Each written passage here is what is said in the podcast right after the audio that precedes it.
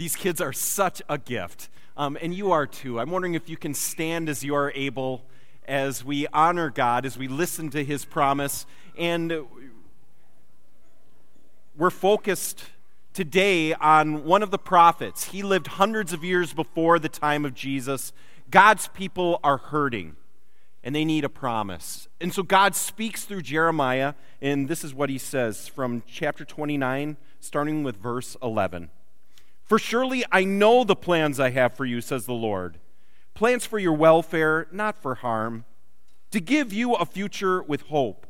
Then, when you call upon me and come and pray to me, I will hear you. When you search for me, you will find me. If you seek me with all your heart, I will let you find me, says the Lord. And I will restore your fortunes and gather you from all the nations and all the places where I have driven you, says the Lord and I will bring you back to the place from which I sent you into exile. This is the word of the Lord.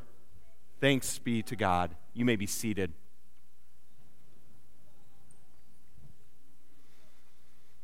Grace and peace to you from God our Father and the Lord Jesus Christ.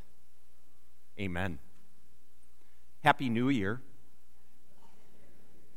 It is so good to have all of you here today in 2019. And with the new year, I hope it was an amazing celebration for you, for your family, for friends. Um, but there's something that we do every year during this time, don't we? We make a, yes, a New Year's resolution. And so I don't know how many of you have actually made a resolution. Anyone want to, you don't have to volunteer what you made. But did anyone actually make one? Did anyone? Okay, we, we have one? Oh, okay, a few more brave ones are actually admitting it. Good job. I love Lutherans. They're like, we don't raise our hands. Nope, I made a resolution, and it was not to raise hands this year. Good, good job. I don't know if you have in the past, or if right now you've made them and you don't want to admit it to anyone. Um, but why do we make resolutions? Uh, we do it to better ourselves, right? I mean, it's a new year. It's 2019. And even though really all the days are still coming, we always get a new day. There is something about the new year, isn't there? We could say 2018, well, 2018 was good and maybe it was also hard. 2019 had gifts, 2018 had gifts, and 2018 also had some things that I want to get past. And so resolutions allow us to look ahead. I think resolutions, they help give us hope. So I'm wondering, what do you think? With all the resolutions that people make, what are the top three? Out of all the resolutions we could to, to better ourselves, what are the top ones? What do you think? What? Diet. Yes. Number one, to lose weight. What's the number two one? To, uh, that's one of them. What is it? I'm, I'm, I'm giving you a hint. Yeah, exercise more, get more fit. Um, and number three, anyone want to guess? What do you think? What? Believe in God. Wow, that's awesome. I, I, I hope that's one of them. That's not in the top three, though. Saving money is one of them, but it's not. What was it? Yes, to quit smoking. Those are the top three that they say. And there are many others. And again, they're all in a way, I mean, here's some of them, just a, just a mix of, of ones that, that people make. Um, and, and maybe you could consider making one today. With all of us saying no, we, we don't, I, I wonder what that's about. Is it because we, we've done it in the past and it just didn't stick? Is it because we're saying we're as good as we can be right now, 2019? Come, I'm awesome. You know, when people ask me, Pastor Dan, what kind of resolutions have you made? Um, this is what I say. I'm like, for 2019, I want to grow by a foot. That is my first resolution. My second one is I want blue eyes like my blue eyed kiddos that somehow have it, but I don't have that. So, blue eyes for 2019. And uh, third would be grow, to grow a full head of hair. I think those would be magical and amazing. Yes, Jeff, you're with me. Rogaine, my friend, Rogaine. You know, you laugh, but uh, most of us have just as much chance of succeeding in our resolutions as those three that I just named. Mine are impossible. but for many of us, when we make resolutions, do you know they say over 80%, 80% have failed them by the time Groundhog's Day comes in just a little over a month. And most, 92%, have failed by the end of the year. So if we make a resolution, that's, that's nice. It's good. It gives us hope. But the reality is, we, well, we fail. And we fail a lot. And I wonder if today, it's kind of like life, isn't it? In life, we fail a lot. We try things, we try to better ourselves, and, and life has a way of happening, doesn't it? We're ordinary, we're human. And there's some ordinary human people that God loves so much. You heard the scripture, it's behind me right now.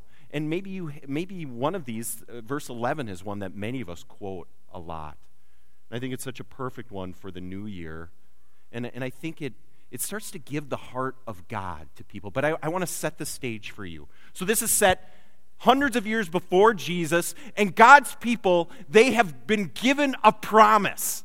Now, Moses was the one that led them out of slavery from Egypt. God had provided for them, had led them through the Red Sea. Remember, He parted them. And then they wandered the desert for 40 years. But God had made a promise, and He said, I am going to give you a home. I'm going to give you a land, and it's a land full of, did you hear this? Milk and wild honey. Sounds amazing. Lots of bees and cows. Cool. Maybe goats. I don't know. He gave them a promise. And God came through on his promise. And so they did. They, they were led to Canaan. They settled there. They built their homes. They planted their trees. They built the synagogue, their version of the church, so that they could worship God. And the synagogue was such an essential piece because that's the only way they could be made right with God. They had to go there if they ever screwed up, if they ever failed on a resolution that they made, well, they'd have to go there. So God came through on his promise, but at this scene, it's been decades since something terrible happened. You see, they failed. And they didn't fail just anyone, they didn't fail just on a resolution. No, they failed God. And so God allowed the Babylonians to come in, He allowed them to conquer God's people. And they took them away from their home, they took them into exile. So for years and years and years, God's promise has been dead for them. He made it. They'd been there, but now they'd been driven out. In, in other words, their grandparents at this point had built the homes, and they don't remember them anymore. The trees that they planted, they have grown. And now they've just heard about them. They've heard about the synagogue. They've heard about the places. But they're wondering, now what? God made the promise, and what happens when God's promise comes true? But then it dies. What next? What happens when, especially it's because we've failed in some way? I think this is when we need to hear God's promise. And God's promise is so huge. So he says this to them. Remember, it's been, it's been probably almost 70 years since they were driven out. Now, he says at this point in time through Jeremiah. Now, Jeremiah is a young pipsqueak teenager someone who would be in, in uh, Student Connect for us. And he'd be learning about confirmation. Jeremiah actually gets, gets connected with God. He's the one who's sent. This is crazy. Someone that most would say he's kind of an adult, maybe. He's the one that God's talking through. And Jeremiah, through God, this is what he, he's told For surely I know the plans I have for you. Now, did you catch this? This is so important because if you've had something that was so life giving for you in 2018 or before, something that you knew was God's promise for you, that you knew without a doubt that God blessed you with, and that promise has died, what now? Those are the times precisely that God shows up And how do we know that? Because people whose God's promises died, here's what he says For surely I know the plans I have for you. Do you know what he doesn't say? For surely I know the plans I had for you, and now they're done. Well, you, you earned them, you got to a certain point, and now, nope, sorry, you just don't, you're, you're not worth it anymore. No, he says, still, in the middle of failure, in the middle of, of your brokenness, in the middle of your suffering, surely I know the plans I have for you. The plans are still coming. And not just any plans, they're plans for your welfare, they're not for your harm. Now, in 2019, this is a gift. It means if you're feeling like you, you couldn't even muster up the courage to bring a resolution, if you're feeling like you're, you're brokenhearted, if you're wondering what step is coming next, God's saying, I have plans for you, and they're not to hurt you. They're not to punish you. They're not to smite thee. I just love using those old, old school words. No, it's for your welfare and it's for a future with, what's that word? a future with hope. Now, whether you've made a resolution or not, we're starting to guess what God's heart is for us in 2019. And you know what? I, I have to say this. If you make a resolution and you follow through with it, God's not going to love you anymore if you're 10 pounds lighter. Did you know that? If you've got a six pack abs or a keg, God still loves you the same. If you start to weightlift so much and get fit, you're really going to, to CrossFit and you're rocking that box. If you can somehow pick up a hundred more pounds, God still died for you on the cross, the same as He did when you couldn't do it. And if you have other resolutions that are to better yourself, I think God wants that. I think God wants better health. I think God wants deeper relationships with you and others. I think God wants all of those things. But I think what this shows us is that God wants and needs something deeper. And yes, it's about resolutions, but I think it's something deeper. I think what God wants is not a resolution, He wants a revolution. He doesn't want to just you to tweak yourself and make yourself marginally better. No, God wants transformation. He wants your life to be turned upside down. And that means in 2019, my prayer is something much different. It's to come back to this scripture to see what God's hope is for us. So he says he has plans for you, right? He says it's not to hurt you. And he says it involves everything to do with hope. But what does that hope involve? Here's the kicker it doesn't mean life is going to be perfect. In fact, God shows up precisely when I failed the most. Says, Then when you call upon me and come and pray to me, I will hear you. And when you search for me, you will find me. If you seek me with all your heart, I will let you find me. What's the revolution? God wants us to realize that we need Him. That in 2019, every single day, God wants our future to have everything to do with Him. That we can't do life without Him. That we can't pay the bills without God because He's given us that gift of money that we can't have a beautiful relationship without God because God has blessed us with those people. That we can't have a warm, caring, safe home without God who's done it all. He says, I want a revolution for you. But what's crazy for us, especially as Christians, I think, is we just try to put on a great face, don't we? That we got it all perfect and I think we especially do it in our churches, and we have to stop this. We all need a Savior. And so today, I want you to realize that God's revolution is for you, and it happens precisely, especially when we failed. You know, during my separation almost two years ago now, I was devastated. I was trying to see what, what do I do? how can I move forward? I had no hope at all. And I was sitting in the rental office of an apartment complex. And I was waiting for the person they'd show me a dumpy little apartment. How am I going to do that with my kids for my half of the time? How's this going to work? I was hopeless. And as I looked at the table, there was an open book. I was like, wait, is that a Bible? And it was. And I came up to it, and you know what was it was open to? This text. Now, I was desperately trying to hear God. I was desperately needing hope. I had none of it. And I was praying desperately, God, just tell me what's next. And what I realized with that open book was God was already listening to me. It was a revolution. I never want to forget that moment. And it happened precisely in one of the hardest moments of my life. In one of the times that life and me and someone I had pledged to love forever, that we had failed.